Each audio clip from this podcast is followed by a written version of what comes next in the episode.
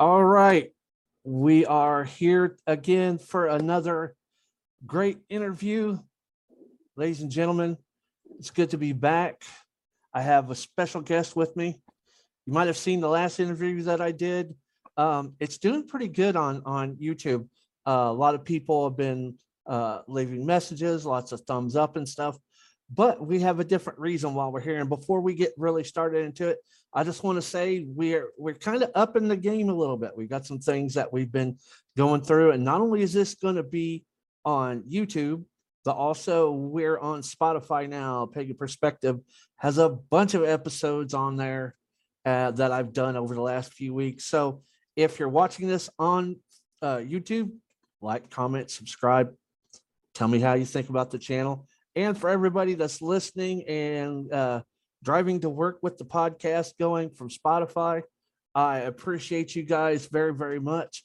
Also, uh, before we get started, I also encourage you to, uh, if you'd like to help me in these endeavors, whether it's getting the channel going or keeping the podcast going with lots more subject matter, more interviews, and all kinds of things. Matter of fact, we've got a podcast that I'm going to be working on uh, dealing with the Golden Dawn here pretty soon. So we've got a lot of stuff coming up but uh, I encourage you to also go and be a part of our Patreon. Go to www.patreon forward slash a pagan perspective.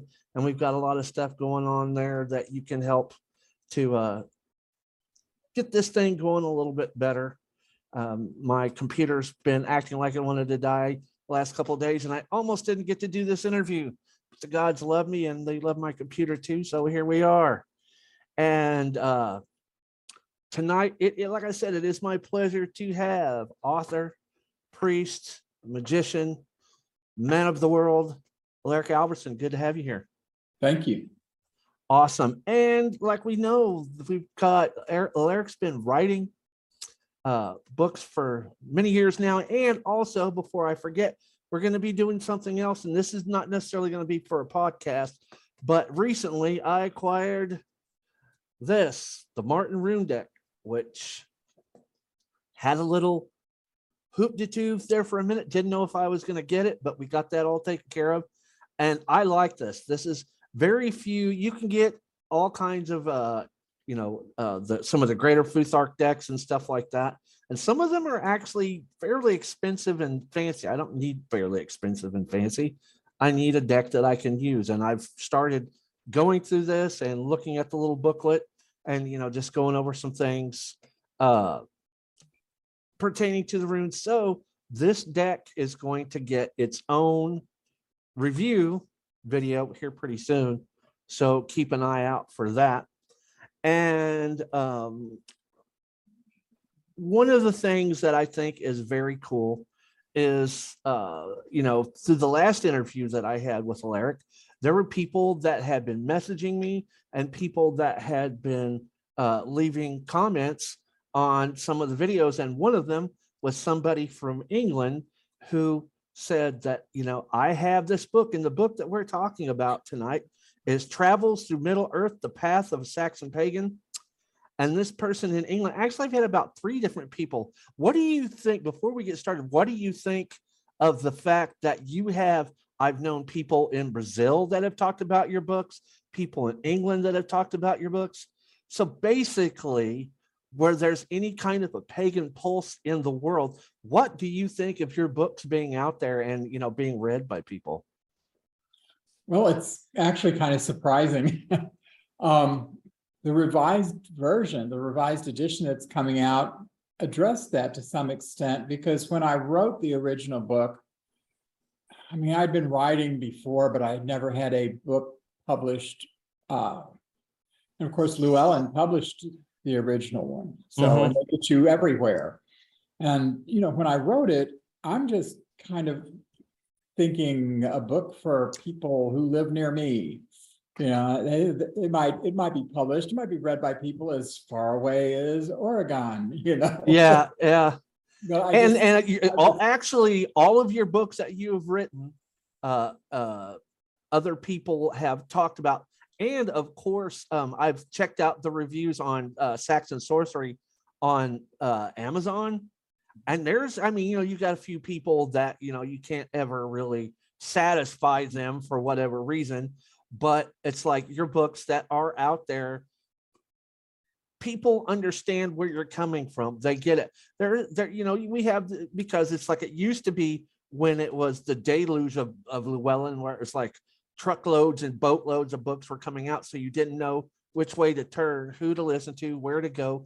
Cause sometimes, you know, it's like I always tell people, don't just, you know, don't read a book and expect to get everything you want out of it. You have to look at it and you have to see, you have to separate the bullshit for one thing, but you also have to say, does this speak to what I want? And there for the longest time, there was lots of gems in the Llewellyn lineup, but of course, you know, any publisher can put out crap sometimes.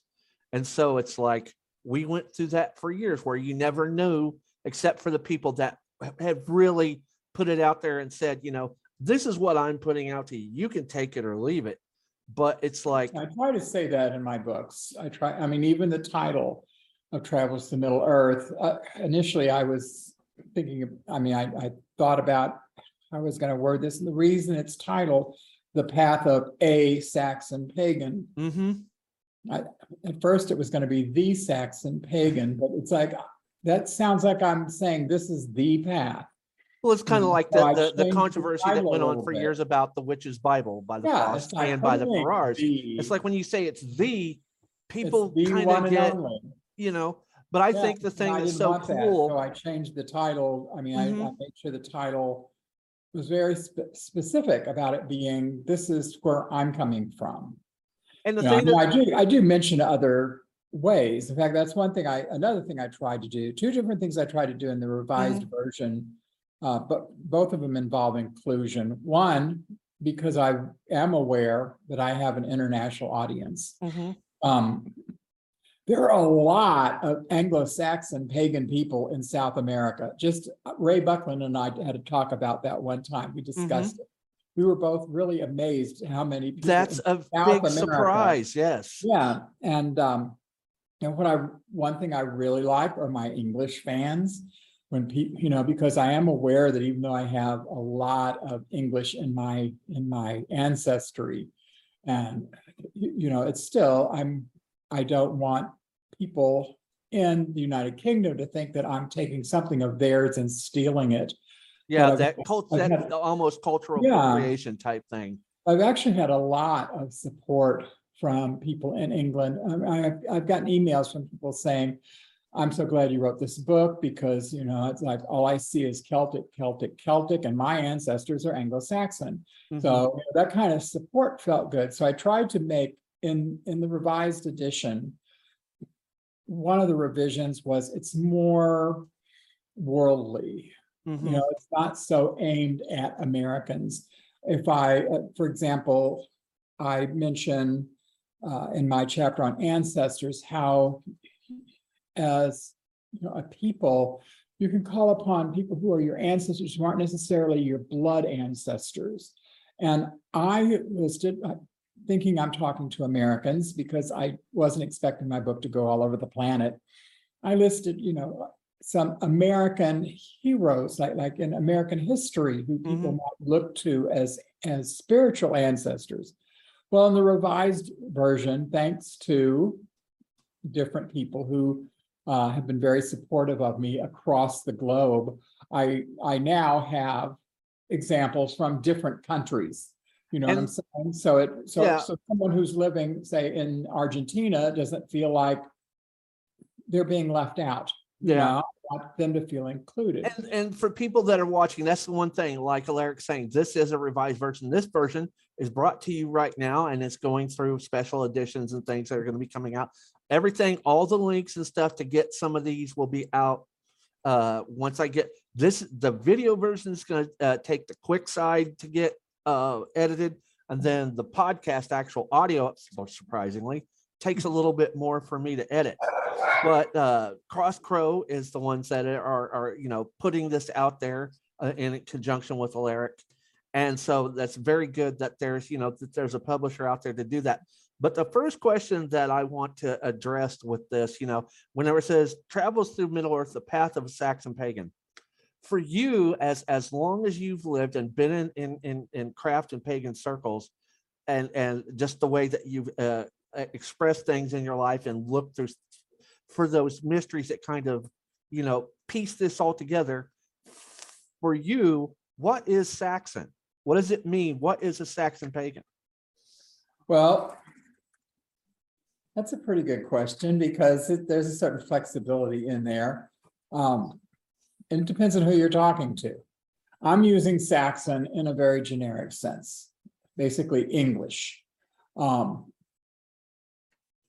if I were to write another book on this topic, I was, I've toyed with the idea of actually doing it and, and referring to it as Old English because mm-hmm. that's really where I'm coming from. I, I know there are some people out there, I mean, they are such reenactors, they are so specific. I, they will write me a letter and say, well, I practice and they, what people did in this one little tiny area, you know, you know, all of England, the entirety That entire Ireland, island, size everybody was different. It's the size of Missouri. You know, I mean, I'm not putting it down. That's just the fact, though. It's It like I is, put yeah. There, it's like you can day trip pretty much anywhere.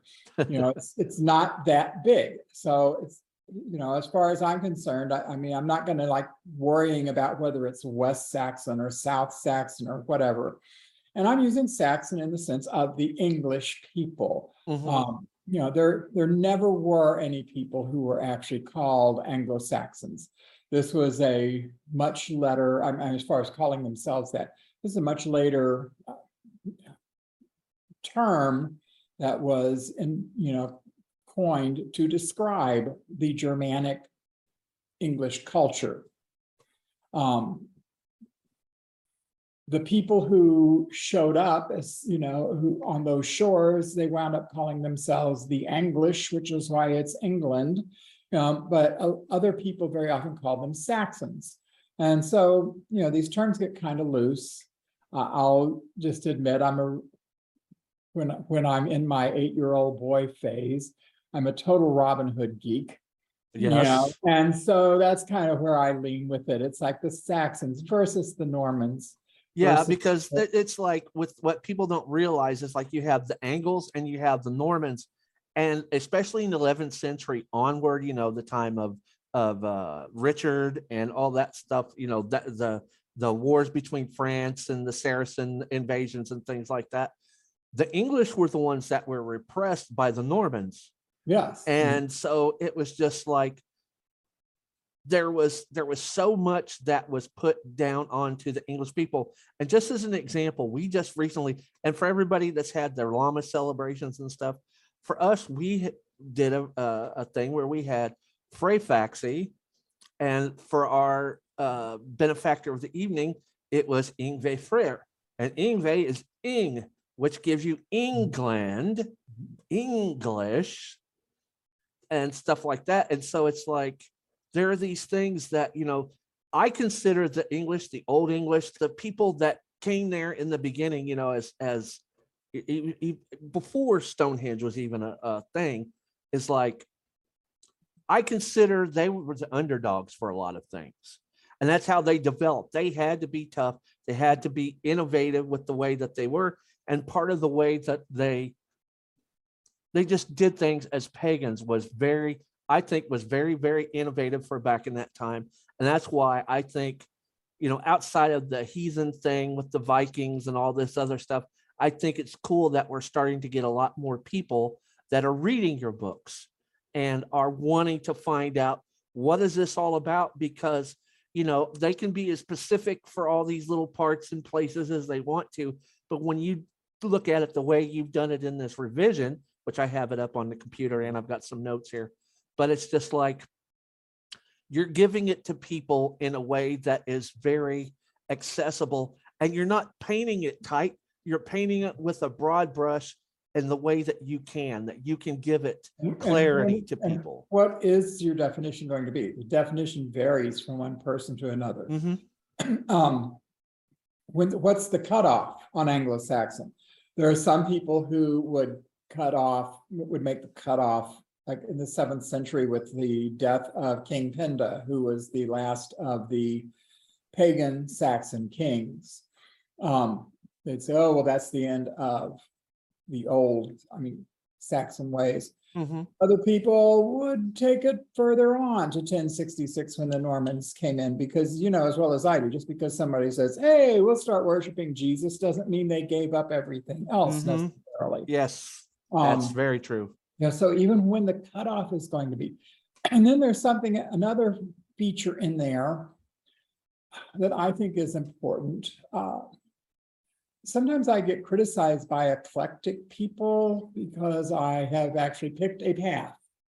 You know, it's like, and Mhm. I'll admit, I don't really understand the eclectic thing. I'm not saying it's wrong, but it's like, I want to at least have something to focus on. For- Yeah, uh, just, people don't understand is that because I'm Anglo-Saxon, this is not a prison. You know, it's like, it's, it's a focus. It doesn't limit me. It focuses me. But Mhm. just like my English ancestors, it's like, if there's something out there I want to use, I'm gonna pull it out and use it. and So, you know, is, is, uh, I- mean, there are all sorts of things I make use of that are not necessarily Anglo-Saxon, especially like in the realm of, of, say, like magic. But, you know, in the same way, the ancient Anglo-Saxons didn't have, you know, automatic dishwashers either, but I'm not giving mine up. And and and that's another thing. Like I've I've always had this because of the fact, you know, as far as as far as you go back in the craft and pagan tradition, and I'm coming up on 32 years or however long it's been now. But like I'm one of those people, eclectics have their place. I I let them be. But for me, I'm one of those because I I'm a druid, I'm a witch, I'm a ceremonialist. I'm one of those people that everybody says, well, you're spreading yourself too thin. No, I'm not. I'm doing what's right for my spirit and my body and the things that I want to do. But it's like out of order, out of, out of chaos comes order. That's the way it is. I can't be so eclectic. Like, let's say you're doing an Egyptian ritual with a Native American pipe smoking uh, Yeah, ceremony and tied to it. me. That just goes a little bit too far. But with the way, you know, with the way you write and the way that you are putting out your path as far as being, you know, with Saxon, it's everybody thinks it is a focus, but it's it, it is a it is a focus, but it's not limiting. The bubble's not Mhm. small. The bubble is as big as the universe because there's places that you can explore magically, historically, spiritually, even- everything. Even It's not spiritually, it's It's not like, I'll, I'll freely admit, I totally groove on Apollo. If I go to something like some kind of pagan festival or something and someone's holding a ritual to Apollo, I'll be there, you know, because, uh-huh. you know, there, to my knowledge, there's only one God that's jealous of all the other gods. yeah. You know, and it isn't one of mine. You, you know, I just do not believe that Woden gets his panties in a bunch because I went to an Apollo ritual. You know, now, I, I wouldn't try to do some weird mashup where I've got Woden and Apollo and Kuan Yin and, you know, like Yeah, all yeah. together, but it's like, but again, it's like, I'm not confined. I can do what I want. I can have Mhm. videos. and you know it's like I, I i've looked over and the one thing is like i want to i want to focus in on things that are about the book but i'm not going to give anything away but uh having Well, said that The original was published, you know, in two thousand and nine. Well, I mean, you know, A lot of like- secrets to give away there. well yeah but it's like also so we, we we're looking at this idea of what is saxon how how it is that you came across you know for your life and you've worked for so many years as a saxon pagan. You know having that pagan aspect into things my next question and you know looking at the way that you put everything together in the book the question is how important are the gods in all this I don't know, can you like rephrase it somehow? I'm not quite sure what you're asking. in in in the idea of of you know as far as a saxon tradition you have woden and, and thunor and all these different you know uh you know ideas and beings to you know attach this to it's like what are because a lot of people they ask well what god do i have to do this with and and all that stuff you know and- Oh, and is it okay. really you know what are the importance of the gods within saxon tradition in your idea? Well, Your- I mean, again, this is gonna vary from one person to another. I, I've known people who are definitely Anglo-Saxon pagans who put most of their own reverence into like ancestors rather than deity. Deity is very important to me. Um, however, I think we misunderstand pagan deities a lot because we're influenced by a couple factors. One, it was Roman state religion, which is different from individual personal religion. And also the fact that most of what we know about deities, regardless of what culture we're talking about, most of the original scholarship that comes down to us, it's like, has been filtered so heavily Mhm. through Christian scholarship. And, you know, I- and I'm not dogging on Christians, but this is just how it is. It's, yes, everybody the brings their actual own baggage in. Yeah. Everyone has their baggage. And they've influenced this. So you have things like you'll have someone say a, a deity is, well, let's take Thunor, who's basically the Anglo-Saxon version of Thor. You, you hear someone talk about Thor and the first thing people say, oh, he's the god of thunder. Well, yeah, because we got all this through Christians who didn't really believe in the gods. Mhm. You know, they had their God who was all powerful, all knowing, blah, blah, blah. Mhm. So when they're writing about these other gods, they have a tendency, whether intentional or not, to present them as static, one-dimensional archetypes that can't do anything other than this. So yeah, so Thunor is a thunder god, but what a lot of people don't know is Thunor or Thor is also a fertility god Mhm. you know, he, he was a, a friend to the farmer. Yeah, and most of the deities are that way. If we were to go, I'm gonna step out of Saxon for a minute, because I think this is something that most people would be familiar with. Mhm. If you were to go to ancient Athens, everyone knows that, you know, the official party line is Athena is the goddess of wisdom. But if you lived in ancient Ad- in Athens, Athena was your goddess. She was your goddess of pretty much everything. Mhm. She wasn't limited to one function. Yeah, None she wasn't stuck in a box with just one, one label Yes, on it. Yeah. None of our gods are limited to a function. Now, granted, I do think that they have, you know, their interests, the things that they are partial to, Mhm. and through personal experiences uh, with deity. I, you know, that has always supported that. Uh, when I, just before I started writing as a published author, just before this started, I had never had really much of a thing with Woden. It just hadn't, you know, I knew who he was, I think there was not really a connection there. And uh, on the other, Ing, our, our boy Ing, he was my homeboy. He was the one who I went to for everything. And was Ing was telling me, you need to develop a relationship with Woden. Mhm. Wouldn't tell me why, but I just need to do this. So, okay, so I started working on developing a relationship with Woden. And then I got the message from Woden that he had something for me to do. And not long after that, circumstances uh, worked out where Christopher Penczak was telling me, you really need to write a book. And then it was on a long drive home after that conversation with Christopher when I realized this is what I'm supposed to be doing. And that's, that was the birth of Travels Through Middle Earth. So here you have an example of, okay, why Woden? Because Woden is the god in Anglo-Saxon culture. He's the god of inspiration. He's, he brings us mead. He, you know, inspires the poet as well as the warrior. Mhm. So you can kind of see Ing was passing the ball to him. But I do believe while that happens, that at the same time, any of our gods can do pretty much anything better than we can because they are gods. That's right.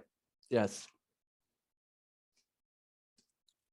So that was my, oh, I'll get off my soapbox now. That's my thing. about And, and because that, that's, uh, you know, a lot of things because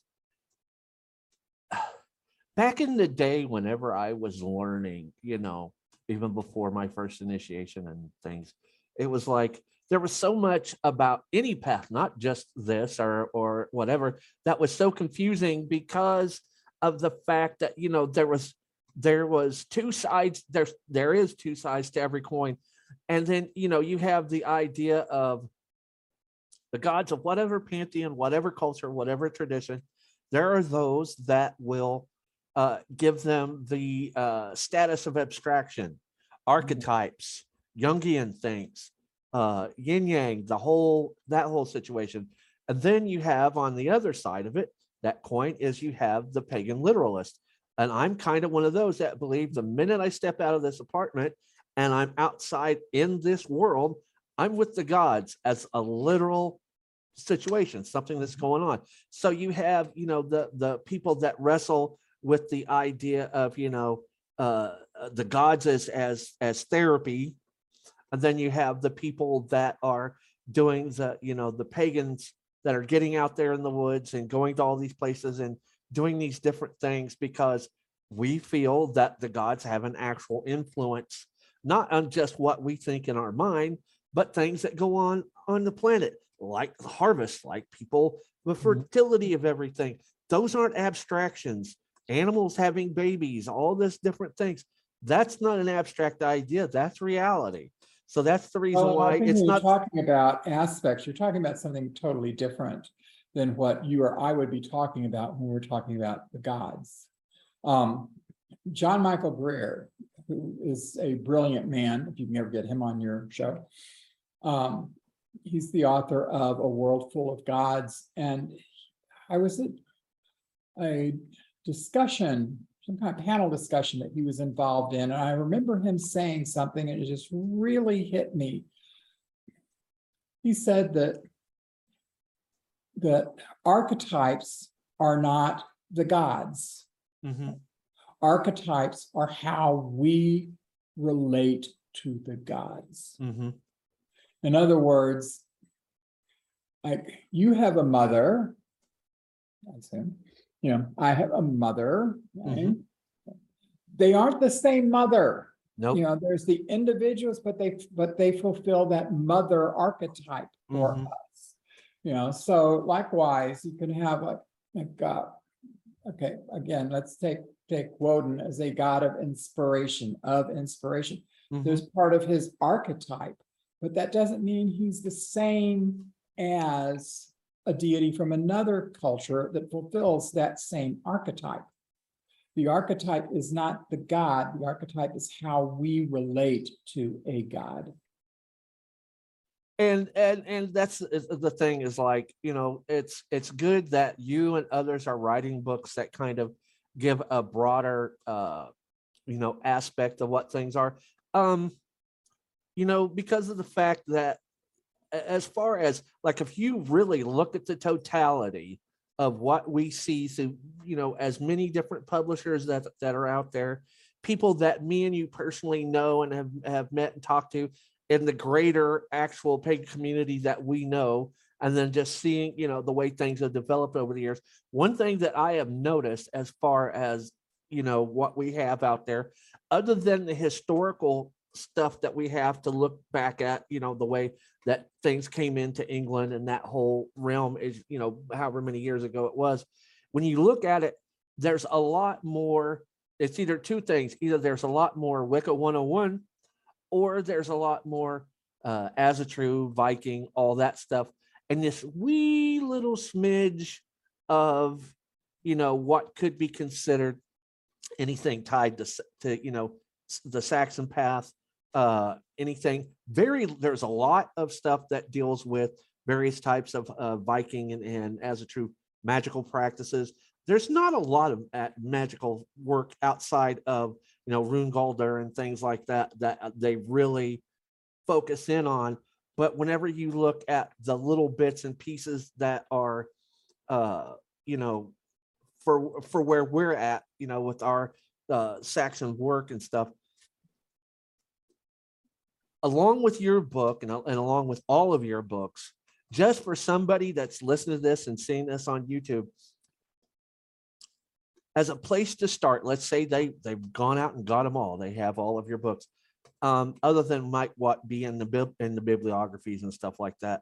As far as places and things for people to check out, as far as learning a little bit more and seeing what ties into some of the things you're talking about, who are some of the people, authors and books and things that you would, one or two that you would just like say, okay, you're reading mine, but here's a couple things here that might really tie it in here. Check these out. What are the stuff for you that you would think that would be? Specifically for Anglo-Saxon? Or in, in- yeah, anything that's tied to it. Yeah. Okay, specifically for Anglo-Saxon, most of it's gonna be in bibliographies, because I try to direct people in the bibliography to things. Um, I think Lost Gods of England is critical, it's something everyone who follows the Saxon path should read. Uh, um, one problem with a lot of the Anglo-Saxon stuff is it tends to be really boring. You know what I'm saying? Like, Yeah, yeah. that was one reason why I wrote the book that I wrote. Uh, you know, I wanted something that people could read and would, it was easy to read and comfortable to read. So if someone's looking for something that's really scholarly and, you know, and dry and dull, that's not it. I You have a really good, uh, you know, because I've read, I haven't, I haven't read every single word of it, but I've read like three quarters of the copy of the, the, uh, The approval revised document that, that she sent me. Mhm. And the one thing I like is like with you and Dr. Buckland and Scott Cunningham and a couple other people, your writing style is A, not dry.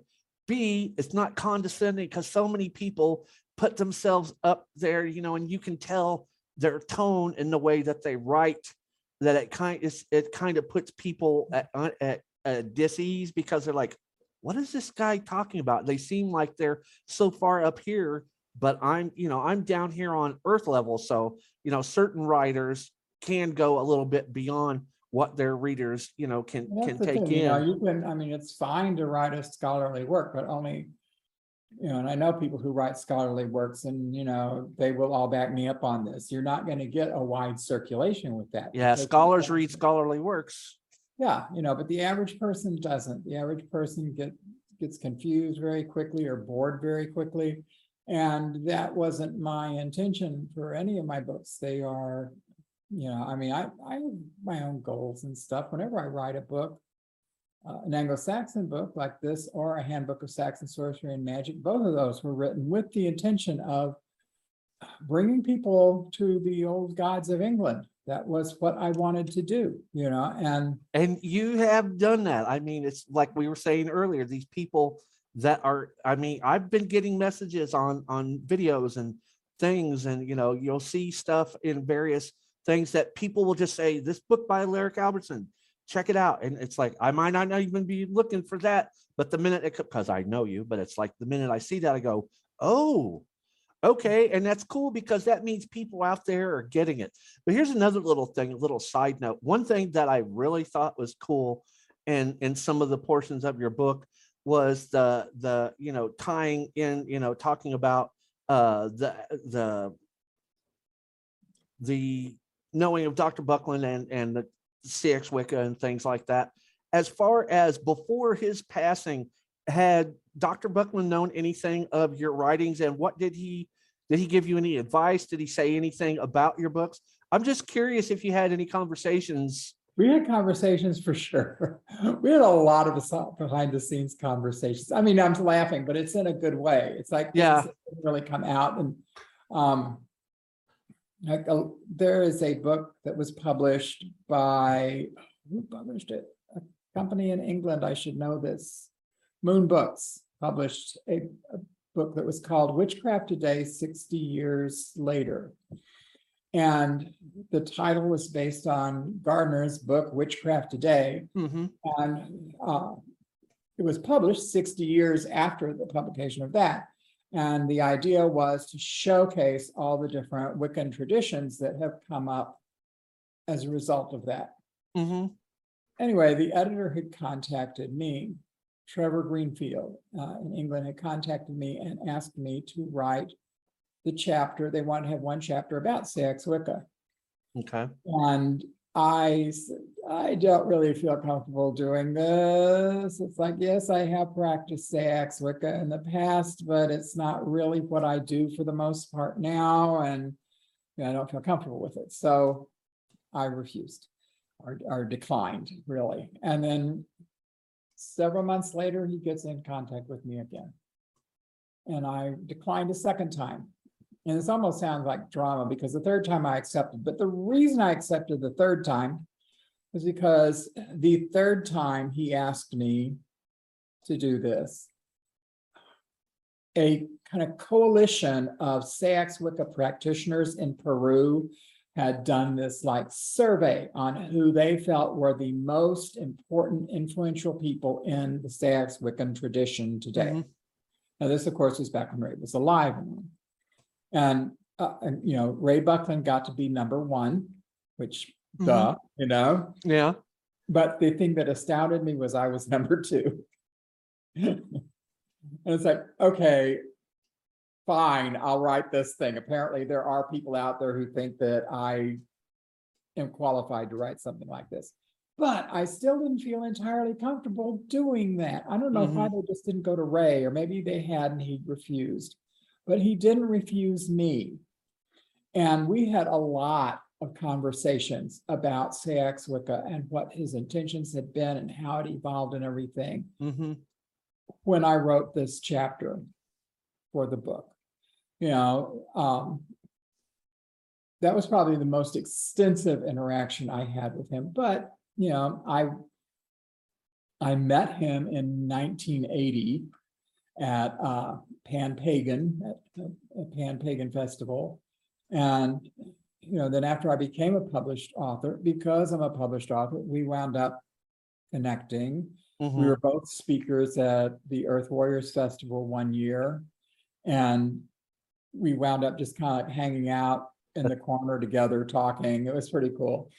Uh, you know, so yes, we had a lot of interactions and Ray actually had one of my books. I signed a copy of Travels Middle Earth for him. And uh, he signed my copy of what used to be the tree, but the revised one that came The out. revised version. Yeah, I have the original, but yeah. Yeah, I have the original too, but I didn't have that with me I when he was there to sign it. So I have a, I have a signed copy of oh, Buckland's Book of Saxon Witchcraft. is what Yeah, it's called. The Yes. new one. Yeah.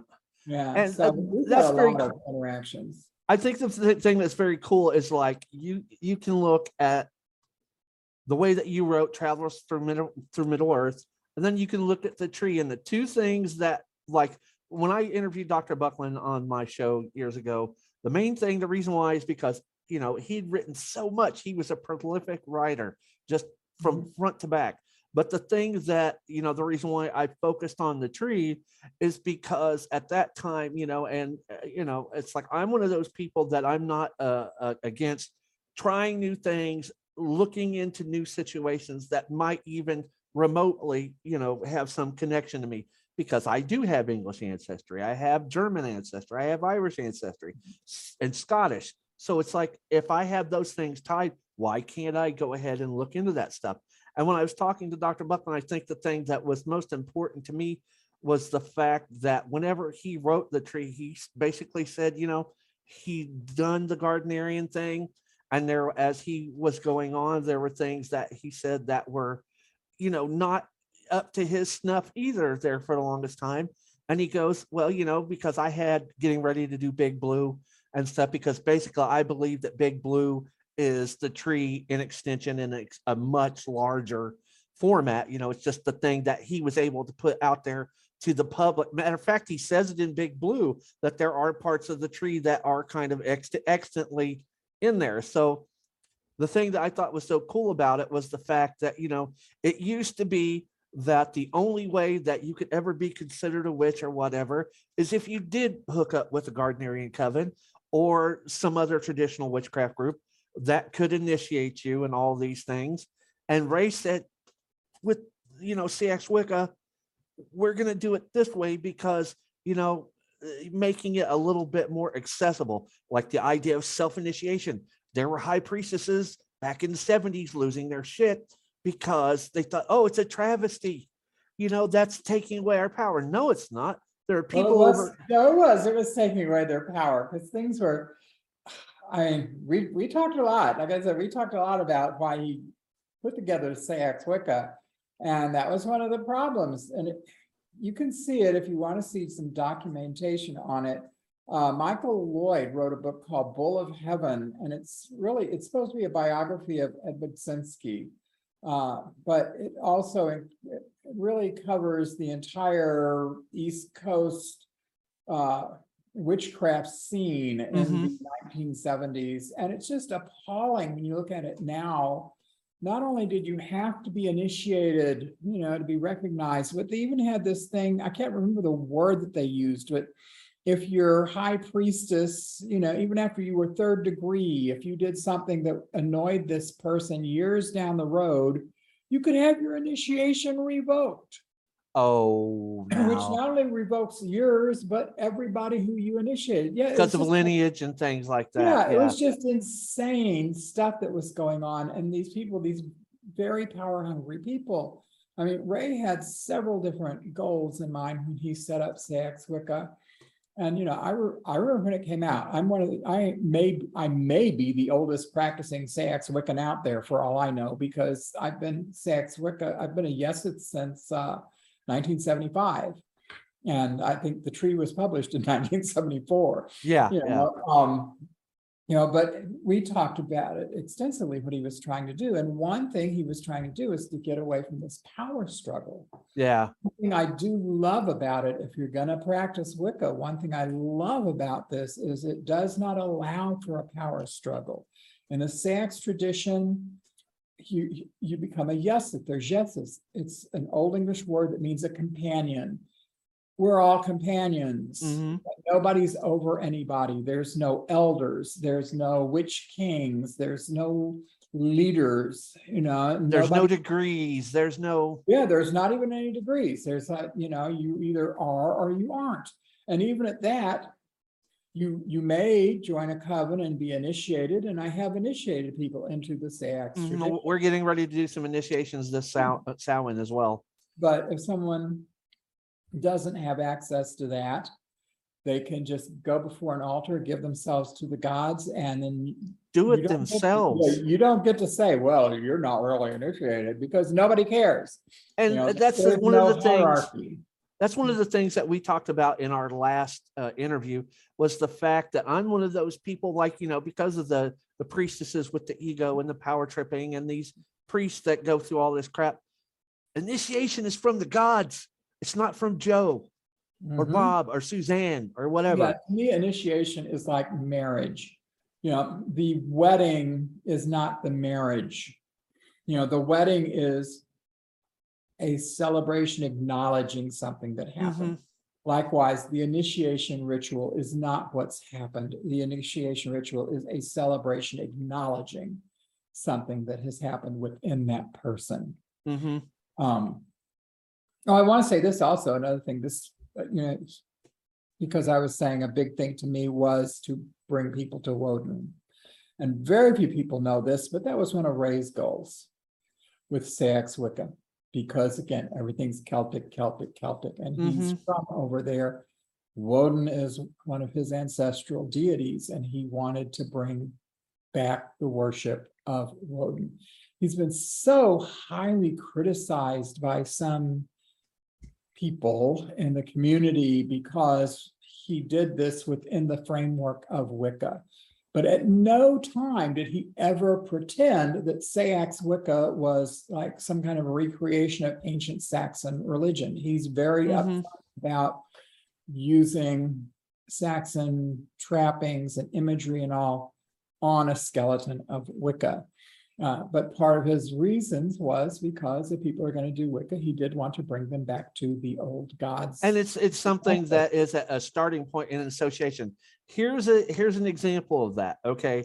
In your book, there's a, there's a word that people, that you have used there and certain people, and there's uh, groups on Facebook that have it, Fyrnsidu, okay? Mhm. There is another abstraction of that. There's a guy that's on uh, YouTube that he's got a fairly good sized thing going on with his situation.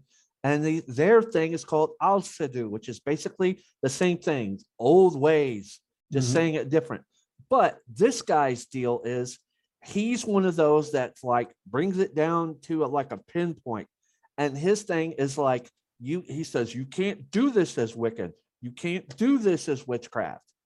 And then you get the Asatru people that say, you know, they call it Wiccatru, you know, for those that are trying to bring that, you know, in there, you know, whatever, the witchcraft into things and stuff. But the only thing is like, okay, there are a lot of self-professed heathens. There are a lot of self-professed Vikings and stuff that all they do is hold moots, do blót and sumbel, and a couple other little things. So they don't have any real focuses for magic. So you mm. look at the association that Ray put together for Seax-Wica as the idea of Woden and Freya. Okay, so you've got that. Freya is a goddess of witchcraft. She's not the goddess of Asatru or any of these, because all Asatru is is just true to gods or whatever the basic, uh, you know, naming of it.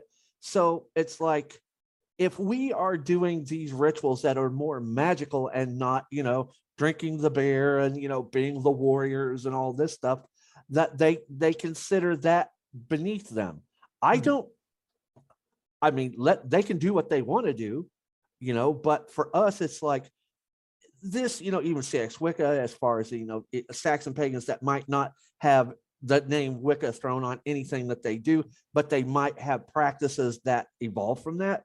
It's like the thing is, we can do that because we are we're we're working with it, we're doing the magic with it, we're doing all this other stuff. So we're just gonna keep rolling with it. We're gonna let them go. But this guy, just this old Sadu guy, he was just so very persnickety about this stuff. And he everything else he ties into a lot of the stuff that you've talked about in your book and you know things that we've talked about in the last interview and stuff like that. And it's just like, you know, it's to me, it's kind of sad that you Well, have to have that kind of a thing going on because you know it's by that guy being that way you know having that demeanor about stuff he is kind of you know limiting what other people could do and i Well, just don't get doesn't. that He doesn't. He just, you know, he, he will have a certain cult following. But that sort of thing, mostly he's turning people away from the gods. He's not drawing them to them. Um, and, and it's not something that's just, you know, limited to Northern European culture. You'll see that everywhere hmm see Hellenics who get, you know, their panties in a bunch, everything has to be just this way, or it's just not done right. Uh, I don't care what group it is, there's, you'll find ceremonial magicians who do it, there's always yeah. somebody out there who I've got. Again, okay, th- this is where again I say, people don't leave their baggage at the door, I mean, it's kind of impossible. It's, it's a lifelong journey, I will always be a little bit of a Presbyterian. You know, I have to watch myself on that, you know, like, am Yeah. I really doing this? You know, or am I falling back on a pattern that I learned when I was very, very young? uh-huh And the pattern is, the pattern that we come in with is my way, the one way is the right way. hmm Everything else is not as good.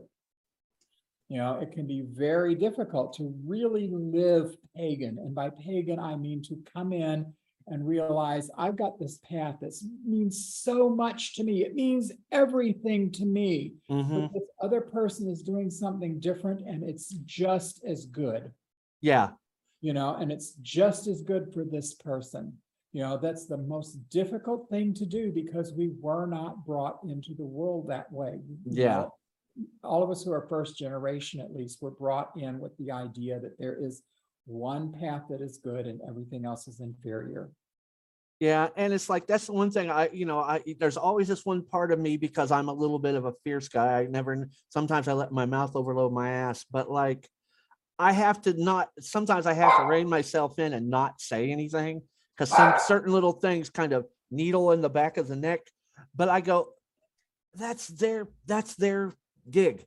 They're Mhm. gonna do that. There's nothing I can do to stop it, change Oh, it, alter it, or do anything. But as far as I like with actually have certain things that I've taught myself to say especially after becoming, you know, because you can hold yourself up for a while, but if you become a published author, you have to get out there and talk to all sorts of people who have ideas that you think are just dumb as hell, you know, to me. But I realize that it may be very important to them. So I have, I actually learned a lot of things to say to people when internally I'm thinking. well, Yeah, that's- because these, these stupidest thing interactions I've are ever heard happening and you're learning, you know, because there's gonna be people that you go, you know, you'll give them the thumbs up. And there'll be times when you'll be smiling and you'll be talking and you'll be saying, but in your head, there'll be the alter uh, Alaric going. Yes, exactly, exactly. But And- it's not my place to let that out. Yeah, because- that's, that's true. It's like, we gotta that's their know, path. Yeah. we gotta know when to, you know, kind of keep those things to ourselves. Mhm. Um, next little thing I want to talk about is like I've looked over uh, uh, the one thing that I like is uh overall this book to me it's not just a how to it's like you know because there's so many like I say Wicca 101 and all this stuff where it's just recipes and rituals for 360 pages and you never really get to understand where the person's coming from. And a lot of the magical things um uh that you put in there you know about the holy ta- holy tides and some of this other stuff one of the things that i kind of want to talk about now is how did you you know so people can know how did you come about about you know some of the things that you did as far as your practices of math of, of magic you know even whenever you were first starting out before you wrote these books?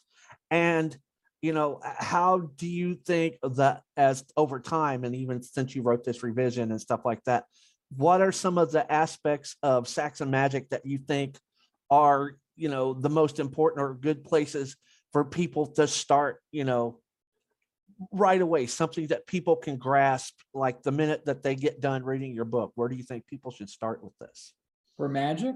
yes Okay, because honestly, you know, Travels Middle Earth really isn't about magic so much. there's a little bit but i but just the way it like- kind of it was intentionally like that. I mean, intentionally, because like you said, every book that comes out is how can I cast a spell on my boyfriend? And that's the reason why I like this book is because even though it's not packed with all of these things that are like that, just the way that you explain, you know, the, all of that stuff and Yeah, kind of I'm tied okay it with, like, together, you know. People who don't do magic. I mean, not everybody, magic to me is a skill. You know, I'm Mhm. fairly good at it, but you know, carpentry, I'm terrible at. You know, Not everybody's gonna be great at magic, and if you're not, there's no shame in it. Yeah, and that's the true. reason That's why very true. Everybody who becomes pagan has to be expected to get involved with magic. For some people, it's just not their thing. Yeah, that's Um, true. You know, so because of what was out there, I wanted a book out there that specifically focused on spirituality and not magic. I felt like I had to at least include one little chapter on it, but my chapter. And the chapter is pretty good. That's It's why not I- really- It's not really a how to do it. It's just like. No, this yeah. is What Anglo-Saxon magic is like. And then after I wrote all that, because I do absolutely love magic, it's, uh, then I was able to write uh, a handbook of Saxon sorcery and magic, which that's there if you want a book on how to do magic. That's what I would send you to. And, because and, and that's the thing. It's like people, if you can get like, you know, because we're going to talk some more about, you know, the publishing of this, this book, because it's getting ready to come out here pretty soon. Mhm. But as far as the, the duo for this is this and the, the Saxon sorcery, because, you know, the way that, that you framed it in that little chapter, chapter and a half, whatever, it's like, you, you're letting it be known that it, especially in this book, you're not making that focus, but you're showing people in the, those chapters that, you know, that there is something there to lead you, that the Saxon path overall as a pagan can lead you in that direction. You know, like I say, not everybody has to do magic, but you know, for me, it's not everybody thinks magic is like you're trying to win the lottery or get new tires for your car. But it's like for me, magic is spiritual. It Mm. it's something that adds to our spirit before we die and go on to our next existence. Every little magical action that we do increases our increases who we are. It gives us a little bit more of something. Some people don't want that. Some people just want to be at the ritual and, and hang out afterwards and stuff. And that's other okay. Other words, Mhm. others want to be in the middle of it and really experience it. And that's the reason why I've, you know, done the way I've done for years as far as like interviewing people and going to ritual and stuff. I'm one of those participant participatory, I can't say it, people because I'm learning every day. It's like, you know, that's another thing. Whenever people are, are, you know, getting a book, they should have the idea that I'm a believer that if an author is a good author, they're going to write as if they're always going to be a student. They're they're not an authority. They're somebody that's still learning, still having things come up in their life that they're going, mm-hmm. oh wow, I didn't know this, this, and this. It's always a learning situation. And I think the way you put that chapter and those little bits of things, it's like something that is going to set off the light bulbs in people's head. Want them, they are going to want to get your other book and kind of do it. And I think that's another thing because you said, you know, about the idea of Ing telling you to get with Woden and get this thing going. I think every little thing, you know, whether it's people that are just wanting to do the spiritual side of things or to do the whole package, it's like you're fulfilling that. You're you're you're doing you're doing it. And Well, I was just thinking, going. yeah, and you know, so it's like some people are going to want to know, well, it's like, you know, how how to just like as an example, how do I say this? Like eh, magic is experiential, okay? Eh, It's just there's no way that you can get around it. But I think this I think writing of this book was an act of magic, whether people know it or not. I think anytime you put yourself out there, especially as people like we are that are involved in occult situations and things, every little bit that you do, all of your books were works of magic, whether people know it or not. But it's just like, I think to answer their question, they're just going to have to read this book because from the beginning to getting getting closer and closer to the end and stuff with it and things. And I've jumped around to see what some of your real bullet points were with it. And it's like, I don't know. There's there there is a place to start. And like he said, you know, you guys are going to have to look through the bibliographies for a lot more stuff. And then, you know, I've had these people that are, you know, they want to know about magic, but they're afraid. It's like I'm I, I tell you this. I say, people, look, if you are afraid to do magic, do it anyway, because the gods aren't going to bop you in the head if you drop a candle, or if your chalice falls over. We all learn by you know doing, and if we make a mistake, we fix it and go on and make things better. And that's the way pagans do. It's like, you know, whenever we go out there and we have our rituals in the woods and things like that, you know, sometimes they go off without a hitch.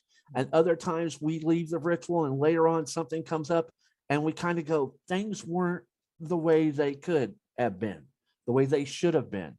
And so people that are analytical and can think in that realm are going to go, okay, well, how can I do it better next time? That's why I think the Saxon sorcery book is going to be the one that people are going to want to get because that's going to give them the ideas of how to focus in and kind of, you know, meld what you're saying in this. And it's like, it's a reflection of you too. It's just showing this, you know, Alaric's putting his path out there. And this is something that you don't have to be afraid of.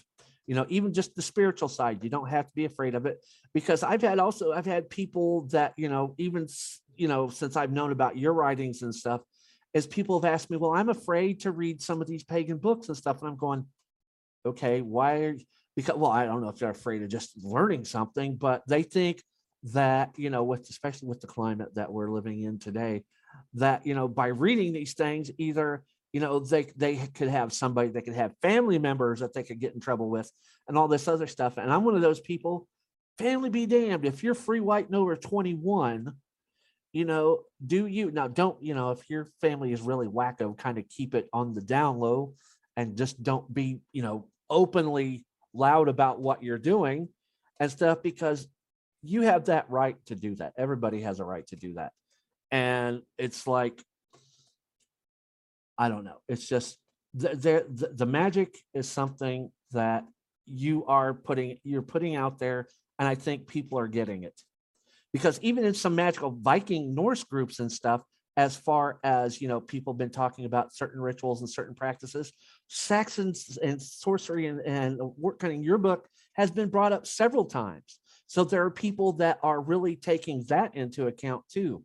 So you are giving them a whole realm of things to look into for real.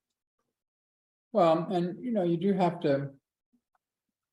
It's a, it's a shame if people are afraid because of their families or whatever. Mm-hmm. But, you know, people of any color, if you want to live safely, you have to come out of that closet. Mm-hmm. Um. You know, I was, I was told this a long time ago and I really believe it. You either need to keep the closet door completely shut or open it up. You know, don't. It's one way or the other to be real to yourself. the Halfway measure is where you're, you are in danger. Um. But coming out is really important on a lot of different levels. It's like the more people, I mean, uh. And I mean, be reasonable about it. When I go to the grocery store, I do kind of look at what I have on. And try not to have anything that's too in your face because Yeah. I'm not going to the grocery store to prove a point. I'm kind of going to the grocery store as a neighbor. Yeah. I kind of think of like, well, what if the situation would be reversed? You know, so I might wear a small pendant or something like that. You know, I might wear my hammer.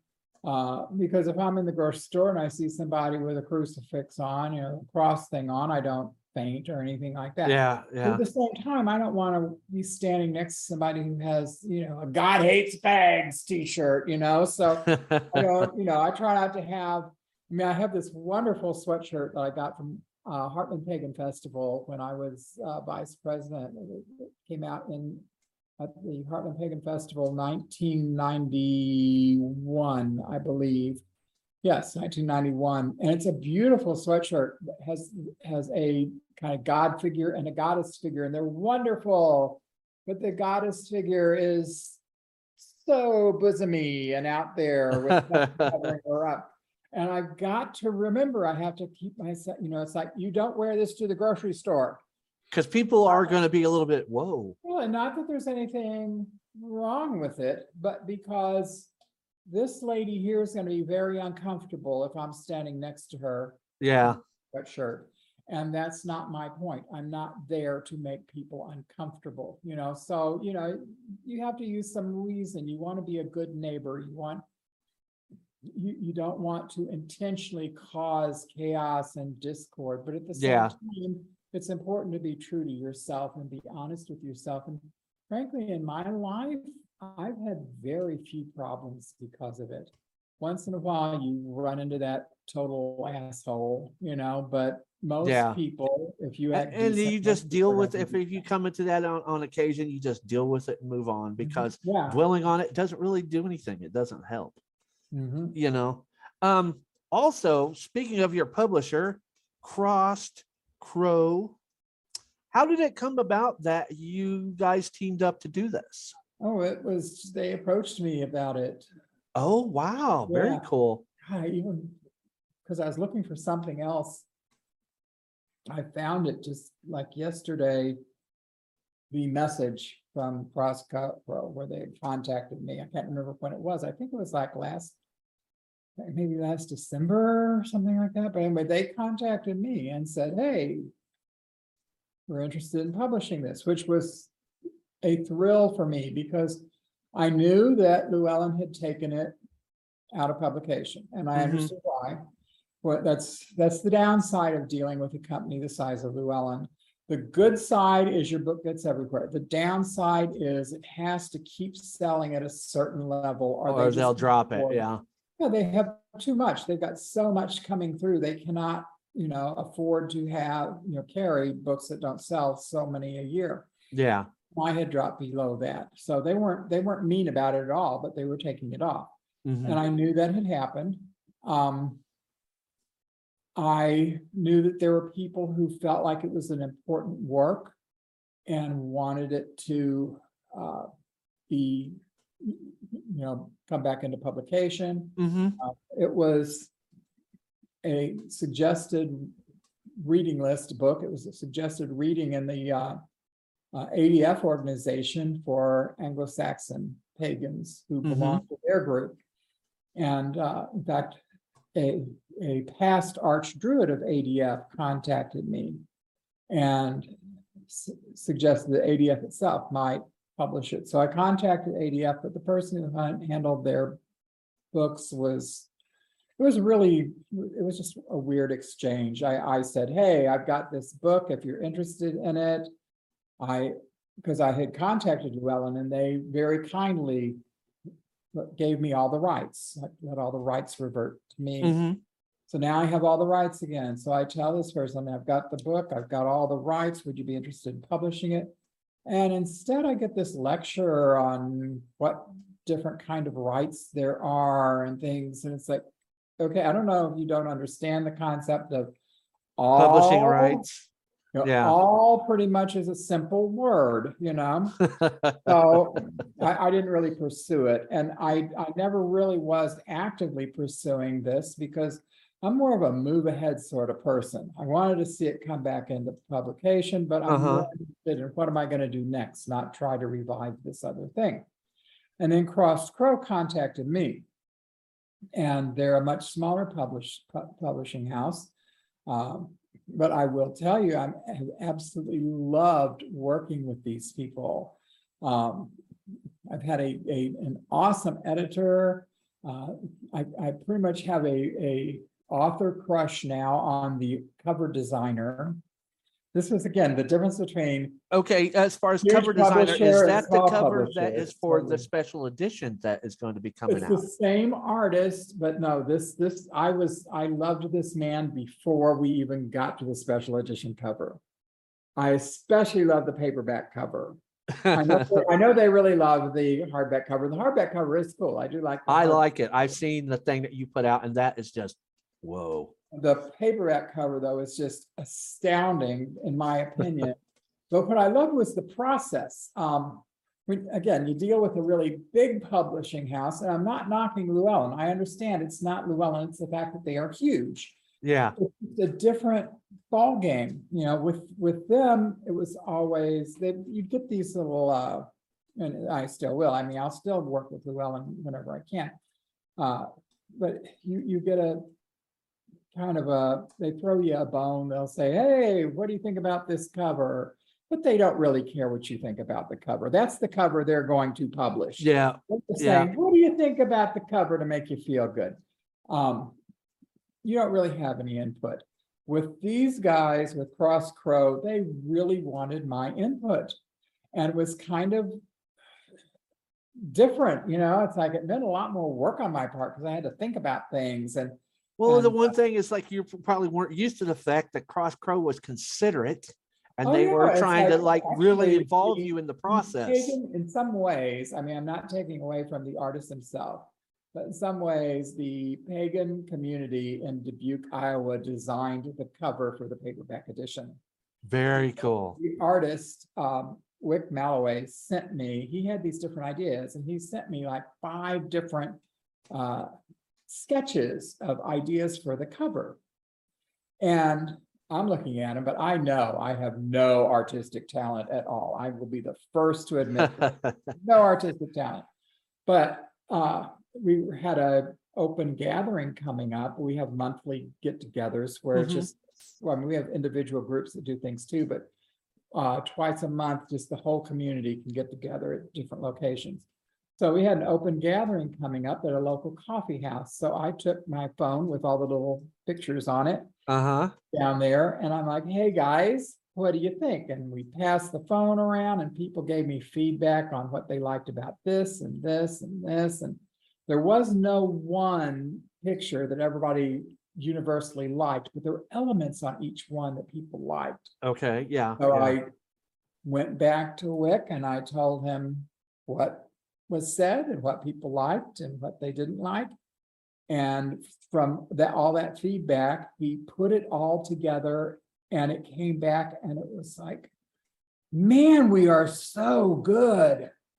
This cover is, I mean, this cover, I think I was slightly sexually aroused when I saw this cover. It was just an amazing cover that he did. You have Woden kind of standing there in silhouette, not doing anything, just kind of like waiting for you to approach, you know? And then, and then there's a tree, and in the tree are the two ravens, and it's just, it's an amazing cover that he's put together for this.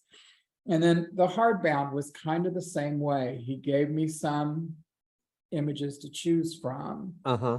And I knew what I liked, but that's what I liked.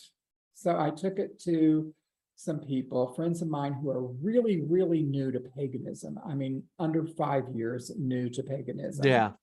And what do you think? And I got a totally different thing from them than what I would have picked. Um, but when I went back to Wick, I said, "No, however, these are new people. These are the people, people who have been doing things forever and ever and ever are not going to be influenced by the cover. Yeah. These are the people who the cover will really influence. And so this is what I want to go with. And so he went with that. And I think that they, you know, now that I, the more I look at it, the more I think, yeah, this is a good design. It's, it's pretty cool. And speaking of design, and since I have you here and stuff, so we're gonna go ahead and take this for a minute. Um, how did it come about for the collaboration to do the rune deck? Well, the rune deck, got mine too. Yes. Hey, The rune deck initially, this is another one of those weird publishing sort of things. Initially, I was writing a book that I was going to call um, Futhorc, Rediscovering the Lost Runes of England. Okay? And my concept was this book would come out and be packaged as a box set with a set of rune cards because you know, you, even now, you still can't find much of anything other than the Elder Futhark in most New Age stores. yep, that's, That's that's what right. told. I mean, there's no lore anywhere about the Elder Futhark. It's really a New Age thing. Um, kind of cobbled together from a bunch of old lore, but there is no rune poem that tells us, nobody knows what the Proto-Germanic people thought of the runes or what these symbols meant to them. Mhm. But it's, it's, the- it's the elder Futhark, so everybody loves it, and that's what they're doing, and that's what's for sale. Well, I'm trying to write a book with twenty-nine runes, and all you can buy are twenty-four of them. So my idea was there would be cards with the runes that would come with it. And I'd gotten a hold of my friend Taryn Martin, who is a pagan artist. And um, we came up with this idea. I had lunch one day with my acquisitions editor at Llewellyn and I pitched the book and the cards and it looked like it was a go. She looked like she was really impressed with it. And so I got home and I told Taryn, let's go, let's do it. And we started working at this. This is what we were gonna make. About three months later, I got the, one of the nicest rejection letters I've ever gotten. Oh. And it wasn't her fault. The acquisitions editor, she loved it, but you know. Um, the thing, Llewellyn's a really big company and Yeah. upstairs. When she tried to sell this to them, it's like they liked my book and they actually wanted my book. But they didn't want to do the rune cards. This is the weirdest thing. Yeah, They that didn't the seems very rune weird. cards because in the nineties, Silver Raven Wolf had done a deck of rune cards and they hadn't sold very well. Oh, okay. Now, you know, if they were really more involved with the community, they would have realized, well, Silver, Silver Raven Wolf, the people who read Silver Raven Wolf don't do runes. And the people who do runes don't read Silver Raven Wolf, so that wasn't a good match. Yeah, that, But in their minds, if Silver Raven Wolf tried to do this and it didn't sell like hotcakes, it must be a bad idea. oh, So they yeah. rejected the cards, okay? Well, two things happened then. Now I've got to focus on the book, but I, I told my acquisitions editor, I've got to redo this. Because I can't write a book on twenty-nine runes when you can't get a set of twenty-nine runes uh-huh. that's how it became a more general book on on Saxon magic and sorcery, you know. Um, basically, the first half of the book is runes, but then I go into other magic, uh, actually, the second half of the book is called Other Magical Techniques. Um, you know, so it would be something more salable. And at the same time, what are we gonna do with these? Because Taryn had done almost all the cards at this point. And so I, ca- I did what I do when I'm not sure what to do. I called Christopher. Christopher Penczak has been like my crutch throughout the last decade. I Very called cool. Christopher, It's like, what should I do? What do you think? And he suggested, you know, self-publishing is an option. True. And Very gave me true. some pointers on that and what to avoid and what to try. And so we went on a quest for self-publishing. Um, I want to pull out a card here to show you because it's, it's really kind of a cool card that was designed because of how all this worked. So we're gonna do this self-publishing. Well, we needed one extra thing, because I was the guy who was telling Taryn, this is what the card, the rune means. This is kind of the, what I have as an image, you know, what you should, co- but you know, again, I'm not an artist. And he Mhm. had to render this into a work of art because Yeah. each card has a rune on it, the name of the rune, and then a picture to kind of remind you what the rune poem says about that particular mystery. I found it. Mhm. So we had me working on it. We had Taryn. Well, we needed one more thing. We needed money. Okay. And the money, that problem was solved by my husband, who is really good at making lots and lots and lots of money. That's kind of his magic thing. It's, he loves doing it. I mean, seriously, he loves doing it. Um. I, and he, because of that, he handles all the finances. I mean, I make money. Good too. deal, yeah. But I turned over, long ago, I turned over all the money stuff to him because he loves doing it. I mean, like, we put our checkbooks together. He was appalled because to me, balancing my checkbook, you know, how every month the bank would send you a little statement saying, you have that much money? Yep. Well, I say, that's how much money you have. Okay, well, I'll just change that number because my number never matched what they said. I mean, you know, yeah, if, I- if it was like a thousand dollars off, I'd freak out a little bit, but if it's a couple bucks, oh, well, I must have made a mistake. No, thi- this doesn't work with this man. He will sit there for eight hours tracking down a quarter, yeah. So he always handled the money. And I told Taryn, we've got the money, but you're gonna have to ask Scott about it. And I'm not going to ask for you. You're gonna have to ask him. Because it's gotta be a contract between the two of you. Yeah. So he did, and then Scott talked to me, and the only thing that passed between me and him, he said, do you think this will sell? And I said, yeah, I think it's a great idea. I think they'll sell. So they wrote up a contract and Scott loaned him the money. So that's the third party in this. So to honor this, and also, by the way, the three of us all love playing Dungeons and Dragons. Hey, there you go. For, for Peorth, the rune for gaming, I don't know how well this will show up, but I'm gonna try. He did a card that has the three of us sitting at a table playing a game. Yep, you can see it. And, and you can tell if you know what we look like, you can tell which one's Taryn, which one's me. And then the guy who is drinking out of the drinking horn is Scott, which is kind of a joke in itself too. Um, but it's kind of a private joke, you know, it's, that's, that's kind of a little vanity thing of these were the three people who put together the rune deck. Um, and it has sold really, really well. Um, I think the reason why it, it- oh, the, uh, other than the fact that the, the website was a little bit wieldy, uh, for me anyway, as far as the deck itself, have you had any retailers, any, uh, new age bookstores or anything that have maybe thought about carrying it, or are you guys just gonna do it all through? Oh, no. no, website or anything, or- in Some of your better bookstores, I mean, not everywhere.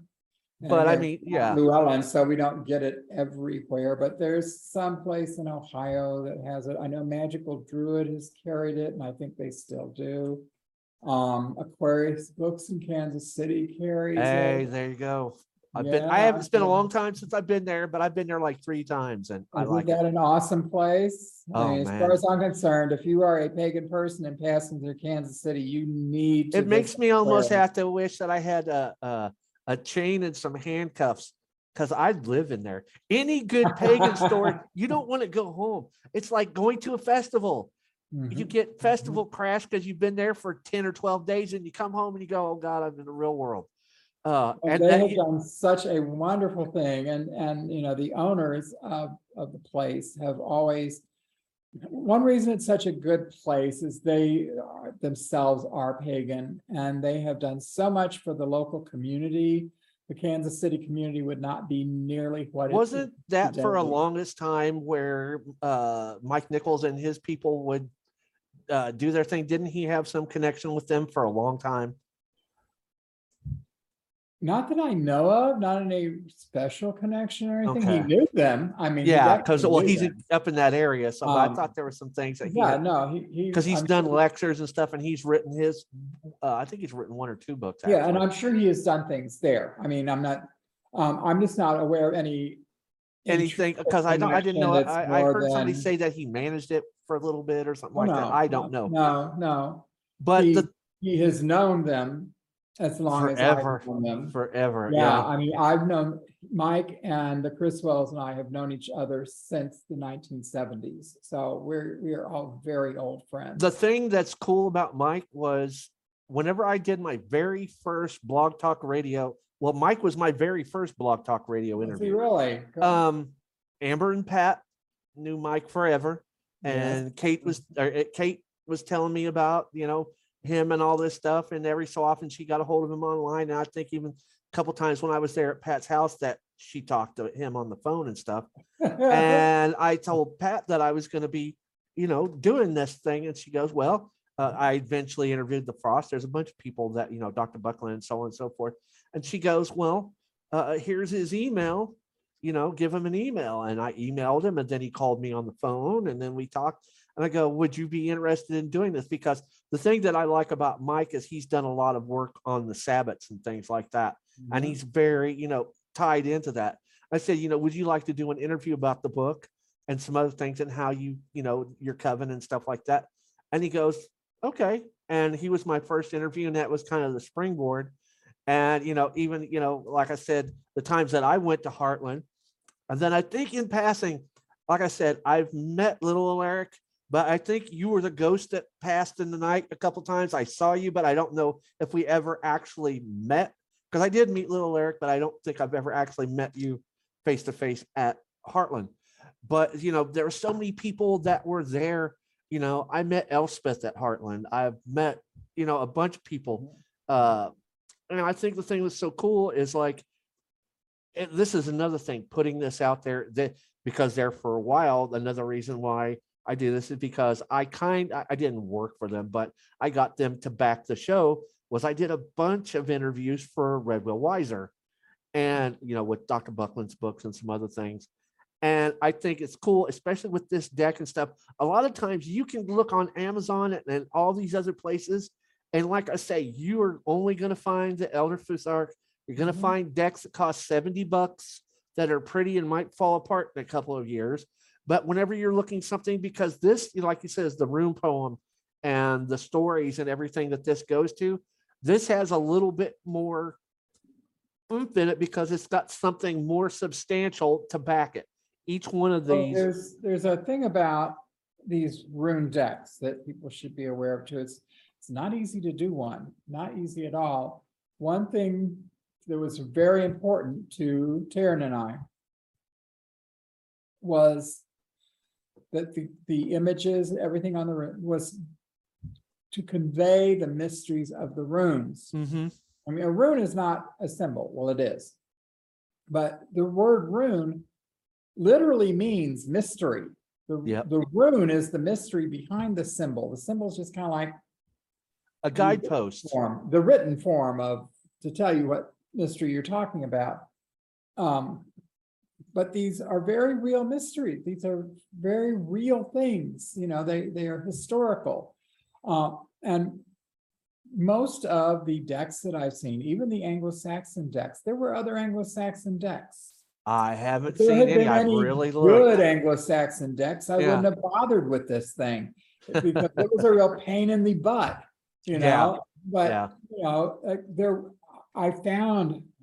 I find, oh, this, this is a great, oh, Anglo-Saxon deck. One was published by Anglo-Saxon Books, which publishes a series of really good, well, Anglo-Saxon books.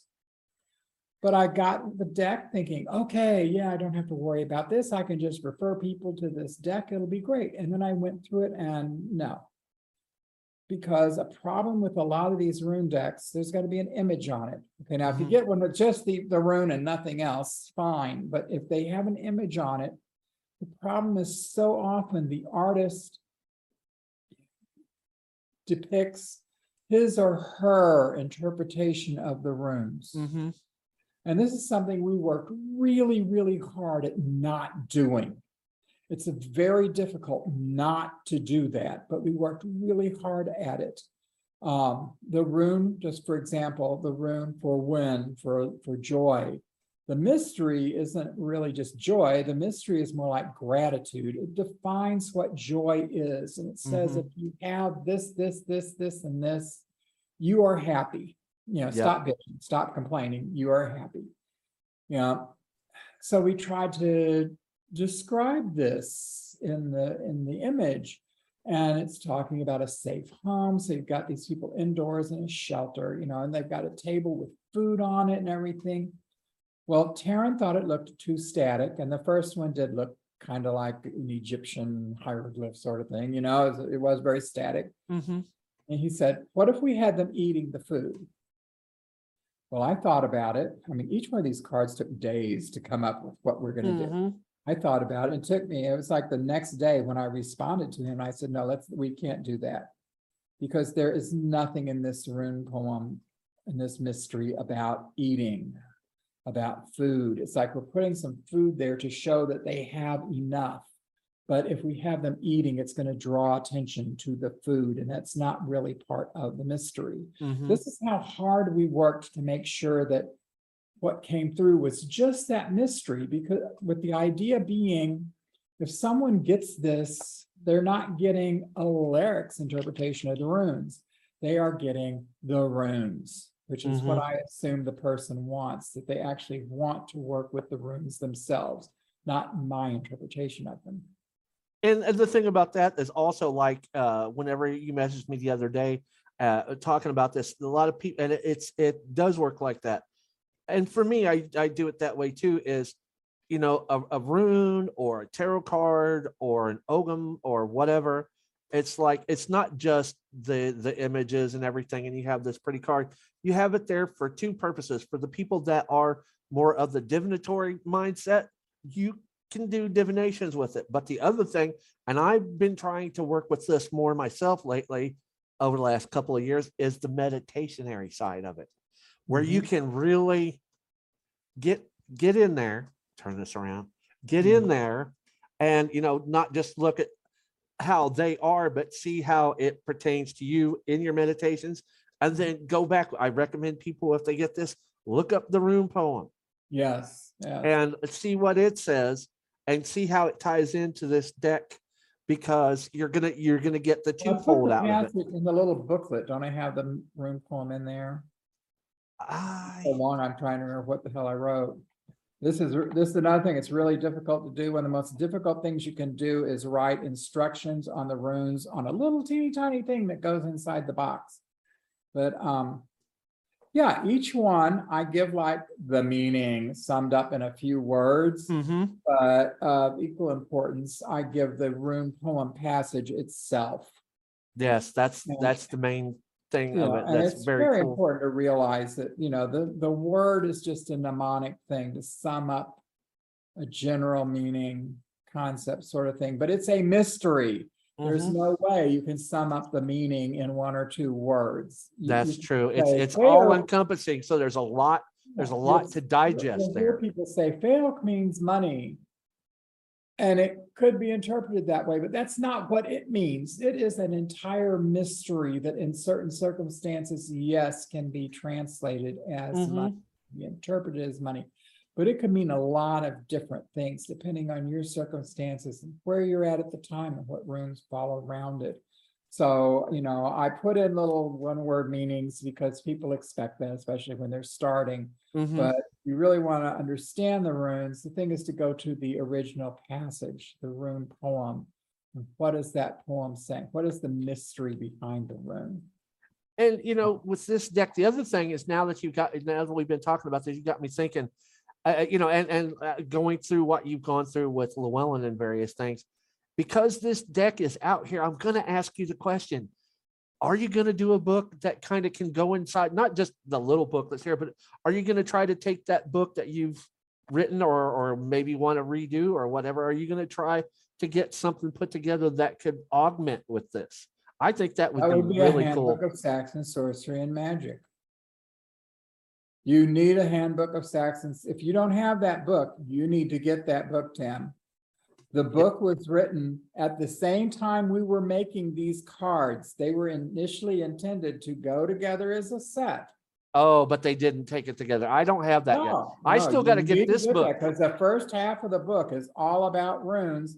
And will, it, it will discuss each one of these mysteries. And again, I don't try to tell you how to interpret it. What I try to do is kind of explain, put that, the passage in context. Because a Uh-huh. lot of people, just for example, um, the Peorth rune that I showed you with the three of us on it. Mhm. That particular rune, in some books, you will have it, you'll have people say it, it means a chess piece. Okay, well, it Okay. can't possibly mean a chess piece because chess was not known in England at the time that the Old English rune poem was transcribed. It was not a thing. Nobody knew what chess was. So obviously that rune does not mean a chess piece.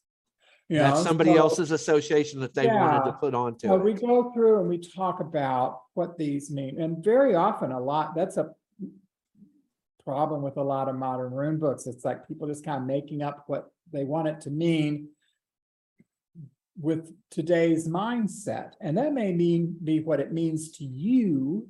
Yeah, But what I try to show people in the book is how that rune fits into the context of the, the society that the rune poems come from. mhm. Ice, the rune for ice is another one. People are always, so many rune books and individuals will talk, oh, it means stasis. It's like, no, there's nothing in the rune poem that remotely suggests that. Um, and Ann Gróa Sheffield was once talking to me about this, and she pointed out that uh, not in England, but in Scandinavia, where they have, you know, similar runes with the younger Futhark, uh-huh. um. Ice means the opposite. When winter comes and the fjords ice over, that was when most trade took place because suddenly the. 'Cause you could move. area- Yeah, they had super highways, you Yeah. know, and they would like transport goods up and down along the ice. So from a pre-industrial standpoint, ice is slick. Ice is fast. Ice means movement. Ice does not mean stasis. That Yeah. has to do with molecular theory that these people had no idea about what that was. So Yeah. you, know, you- you have to look at it in the context of who these people were and what does the rune poem say? Not just And- you want it to mean. Yeah. So definitely people that, you know, listen to this and watch this, you should definitely go and everything that we're talking about, I'll put links, I'll put all the addresses for everything to get. But this is something that, like I say, I'm going to be doing a separate video for this and just mm-hmm. give it my own go over because I need to work with it a little bit. I've only had it for about four days, five days now. And so I want to, you know, give it a fresh look over and see how it speaks to me and stuff. But the next question before we get Well, right, I, I do, I do want to say, I like what you said about the meditation. Because when we designed this, this was just supposed to be a learning tool, because it was going to go with the book. And Yeah. so A way of learning the runes. But I have had since then, so many people tell me that they really liked. Um. You you know, they really like the runes, not just for divination, but as you say, as a meditative device. And also like I'm one of those people that also uh in ritual. you know, there's things that, you know, I think there are energies that the runes and the rune poem and meanings for certain things can add to that situation. So there's there's many ways to utilize this. And you know, it's it's as infinite as you can, you know, Oh, come up yeah, with. you can use it for magic. You can use it for casting spells if you want to. You know, there's a lot of ways to use. the there's a lot there's a lot packed into this little deck of cards it's just very very cool um well okay before i get to that okay the the other 364 dollar question do you have anything else in the works for in the future down the road maybe possibly Yes. Yay. That's a good thing because with this, uh, the reason why I ask is because with this re-release coming out, you know, of this book and stuff, it's like in our last interview, you said you had some stuff coming out and I didn't know at the time that was that until you got a hold of me and said that your publisher wanted me to get a hold of them and so forth. But it's just like, I just going, yes, because it's just like the way that you reading this and I do, now you've given me two things that I got to do because right now money's a little bit tight and I have some mm-hmm. things that I have to watch. But around Samhain time, the floodgates of my worry are going to be passed and I'm going to have a little found cash. So I'm probably going to get both of them at the same time because if I don't, then I won't, you know, because I'll get one because I definitely want to get this. I, I can't get the special order, but I want to get the paperback because you like the Okay, paperback, cover. Yeah, and you got time to save up for that because the paperback isn't supposed to come out till like February. Okay, s- yeah, before we go any further with this, what are the release dates for the special edition and then the release date for the actual? Well, the special edition, Book-ish. the limited, it's a limited numbered special edition. There will only be two hundred copies.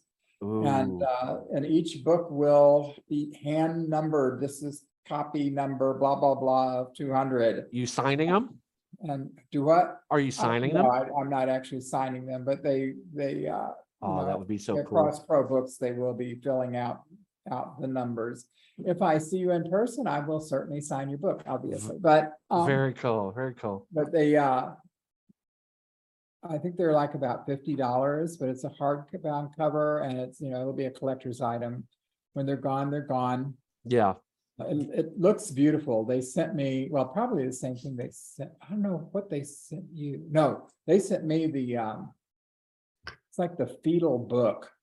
It's- It was from the publisher themselves. They want to make sure everything was fine. So I get the cover, I get all the innards. It's not bound together. yeah, yeah. I was able to see everything and, and it's just absolutely beautiful. It's just a work of art. I'm, I'm really, really happy The, the one thing is like, that. They are taking orders for right now. I yeah, mean, yeah, you've been speak. passing that link around and I'm gonna put that with this. Yeah, Uh, so if you want that, you need to order it because there's two hundred. Two hundred copies and you're out of luck if you don't get it. Yeah, um, and I get five of them, so there's really, you know. Yay, very cool. copies.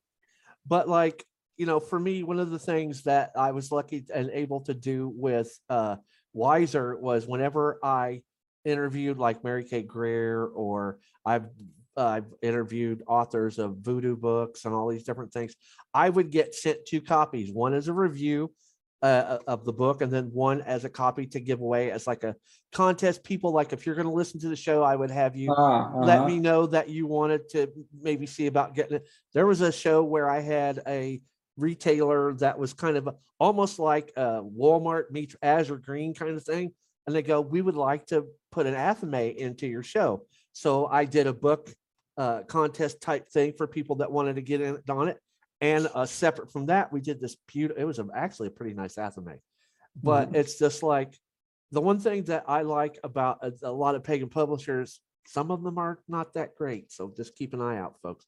Mhm. But the, you know, is you got to get a company that's not afraid to do a good print run. So I hope whenever the paperback comes out, that that they give it a good just printing because I think if if this artwork that you're saying on that cover is as cool as as I think it's going to be, it's going to sell just as good as anything because the only other place that I really see you in neon is on Amazon. It's like all of your other than you know because of the fact that Llewellyn's not publishing the other, but it's like you're there and people are reading it, people are you know responding and stuff like that. And I think Abe Books, ABE, And then I think I've seen, they don't sell it, but I think they kind of review. It's called a place called Goodreads. And then there's another, okay, another company that's based out of the UK that I've seen a little blurb about one of your books, and I think I think it's called Thrifty or Thrift UK. So it's like there are companies that that see you and have seen your work and stuff like that. So here's hoping that Crossed Crow and that website is www.crossedcrowbooks.com. They've got other stuff. They've got Raven Digitalis. They've got Mhm, mhm. all kinds of people. And I hope this is one of those companies that can, you know, get a little bit of a, a, a steam going with their books because, you know, it's it's the big guys, they've got their market, they're gonna have that forever. But you know, when you've got a company that's not afraid to work with you the way that they did with you on, you know, setting up your covers and just give you a really good feeling about doing this. Those are Mhm. the people that I want to get because I don't want to be with somebody that's going to be like the sword of Damocles is hanging over your head because if you don't sell like Big Blue did and back in the day or or Starhawk or any of these other people that was basically pushing books out the door so fast they couldn't keep up. I think it's good that pagans keep up with the authors and you know not so worry so much about enriching these big conglomerate, you know, booksellers when you've got people like Crossed Crow and Phoenix mm-hmm. Publishing and certain divisions of Red Wheel and stuff like that. Where also I've noticed, I don't know if you have either, but a lot of these smaller publishers, if you really look at their catalog of books, whether it's magic or astrology or whatever, I've noticed that it's usually not the a sensationalized one-on-one type stuff all over the place, but you've got books and authors and things that they actually give a crap about giving you a good book. Mhm. They're not worried Yeah, about that kind of thing, you Really know? impressed with some of the stuff that Crossed Crow is putting out. You know, I mean, I had never heard of them myself, so I'm, I kind of looked at what they were doing and they are, you know, relatively new and small, but the, the people that they're getting and the titles that they're putting out are, is fairly impressive. And, and I don't really know what the whole process is like yet. You know, I love everything they have done with me so far. I absolutely love these guys. I think they're awesome. I wish them the best. I hope everything continues to go really well. And if you have honest, anything else that comes how- out, I hope they could work with you again. If once is good, yes. twice could be I just as good. I love working with them. You know, my concern is, as you put it, it's like, how well, how will distribution work? How well will these books get distributed? Um, but, but other than that, you know, I couldn't be more pleased with them. They're, they are, they always take my feelings into consideration. Mhm. And you don't always get that with the larger publishers. you That's know, true. It's like you they know, actually take the time to treat you like a person and not just, uh, you know, dollar signs in their eyes. Just out of curiosity, I know They're you, constantly saying, we want to make sure you're happy with what we're doing. And yeah, that's a I good have been. thing. so far I have been. Because if there was a red flag or something, it's like you're gonna run from that as fast as you can. If there's Mhm. something that just kind of put you off. But I know you've done the festival circuit for years and years and years and years and years, longer than I've been in the craft probably. But here's my question.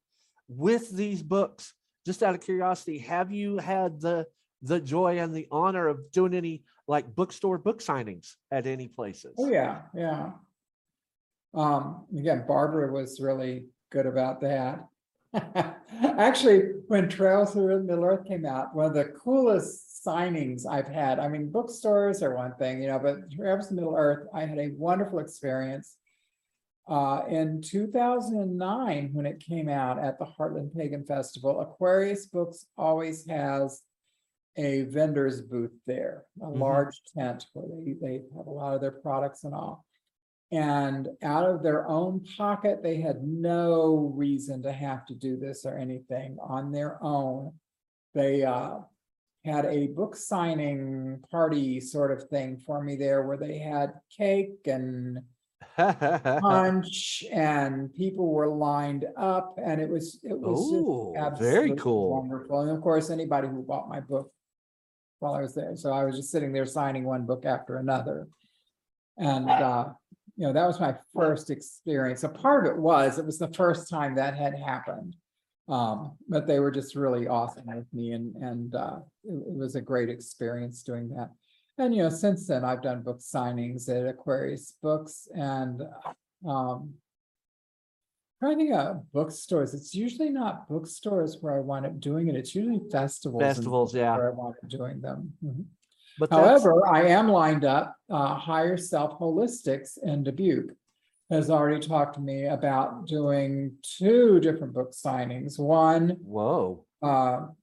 Well, well, uh, one just on whatever is out now.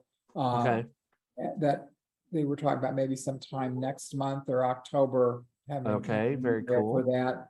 And then to have me come back in February for another book signing when. the once this re-release comes out, uh, very revised cool. version Comes out, yeah. mhm.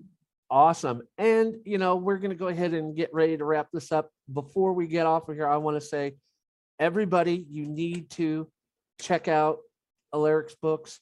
You need to go to his website, Whoa, alaricalbertsson.com. whoa, whoa, whoa, whoa, no, don't go there, don't go Oh, there, you, you, what is your site now? It- I don't have one. What So, happened? There is no website now, so don't go to that one. Oh, it went down. Yeah, basically, it just, it didn't really get that much traffic and it was a lot of work maintaining it. Okay, Um, that makes So sense. I, I just felt like I, it was a lot of work for not much payback. And really, you know, if you want to get in contact with me, like, send me a friend request on Facebook. I still have like fifteen hundred slots. So, yeah. Yeah, people, you can look for him on Facebook. That, that's very, very true. Okay, don't, don't go for the website thing.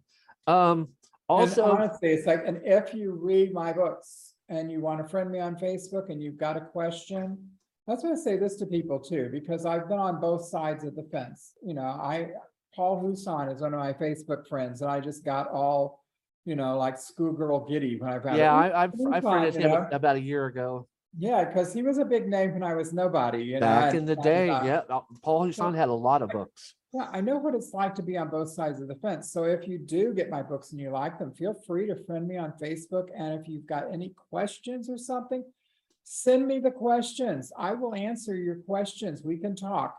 Um, I don't write these books to get really wealthy. I already have Yeah. money. And if I wanted more money, I would do something other than write books. Yeah. You Yeah, know, that's yeah, not the way to get definitely rich. true. So I do it because I want to help people and share with people. So do not hesitate to like friend, friend me and then send questions when you have them. And you know, that's the one thing, folks, is like, like, like we were talking about earlier in the interview, like I've, like, I've had people from England that have left messages on my last interview with him mm-hmm. and other people that had recently I've said, well, I was getting ready to do another interview and the book that they recommended was this, you know, that, that, you know, the, the original. And I go, well, oh, in about a week, I'm getting ready to interview him for the uh re-release.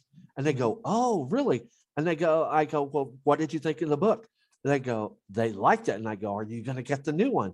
And i kicked them the link for Crossed Crow. I said things aren't right now. You're going to have to wait but you can at least keep an eye on it and see you know because Well, alaric's now you to don't. Now you can order right now and. for do- this If you want the limited edition, order it because again, two hundred. 200 copies it's going to be gone but for the paperback you know for putting into your library as soon as it comes out alaric's going to be putting all that Crossed Crow will be putting stuff out things like that i'll be putting little bits of info and stuff out about it so everybody's going to have a chance but the thing that i just like uh, is saying is the fact that people are reading alaric's books they're getting some something out of it and that's the thing you know even if there's a little kernel of something that you can grab onto that's what makes the writer's work worth it you Mm-hmm. know is that the fact that something something clicks with somebody not everybody's going to click on the same things but it's there because he took the time to write this for us folks he took you know he had something that he wanted to put out and you know there was the situations and the times that it did and now people have this information available and before we finish um i also want to say congratulations on your new kindred Oh, thank you. Thank very you. cool. Alaric's recently come into a group with some people in his area for a new uh, kindred, and I think that's very, very cool. Here with us, like I said the other day, we just like recently. Too bad you couldn't have made it. I would have loved Yeah, to have you come down And, Well, I was and- kind of hopeful and I did ask around, but it's a long drive down to Springfield from Dubuque. And I just couldn't convince anybody else to go with me and it's, it's really just. too well, far for me to eventually sometime in the future, it's like, you know, we got uh Samhain coming up, we're doing that. But you know, maybe sometime in the future you can get somebody. Actually, you know, next year around Beltane, I would like to see if you would come down and, you know, be with us for Beltane and maybe be part of ritual with us. We'll have to see. Again, it's Because- like, a lot just depends on what I can. get Busy, other people to busy do. guy. Yeah, well, and again, it's like, it- there are, dr- you know, twenty years ago, I'd say, yeah, sure, no problem, but I recognize my limits now. You Yeah, know, a drive that long is just like way too hard for me to do by myself, so I, I do need somebody else to be driving, I mean. I could actually do most of the driving if there's somebody else sitting there next to me, you know, it's when I'm. and all the, by the one thing, the reason why I, I'm not afraid to make the, the invite is because you know Springfield, you've been here before. It's I not do, like I'm inviting I you to go love to. Timbuktu or something, you know? I mean, yeah, it's, I, I love Springfield. When there's this Springfield group, any pagan group down there in Springfield, it's like, it's very likely I'm on the Facebook group. Um, I love Springfield, always have. Um, I really want an original pizza so Uh, bad. You were saying that, yeah. Um, And I want to go to that one place on Sunshine that has the really good cashew chicken. So, you know, there Oh, are reasons to come. there are reasons to come down. So we're gonna wrap this up. This book is gonna be coming out soon. You need to get it. It's gonna be great. I need to get both books, the book on uh Saxon sorcery and this. I'm gonna get them both probably around beginning of October, so that I can really see how that. And the review for this will probably be in about a week or so, because like I said, I've got to edit this and then I've got to bring it down into the podcast form for you people out there. This will be seen on YouTube, Pagan Perspective. Tell your friends, pass it around, like, comment, and subscribe. For our Spotify listener, listeners, I appreciate y'all so much. You need to pass this around.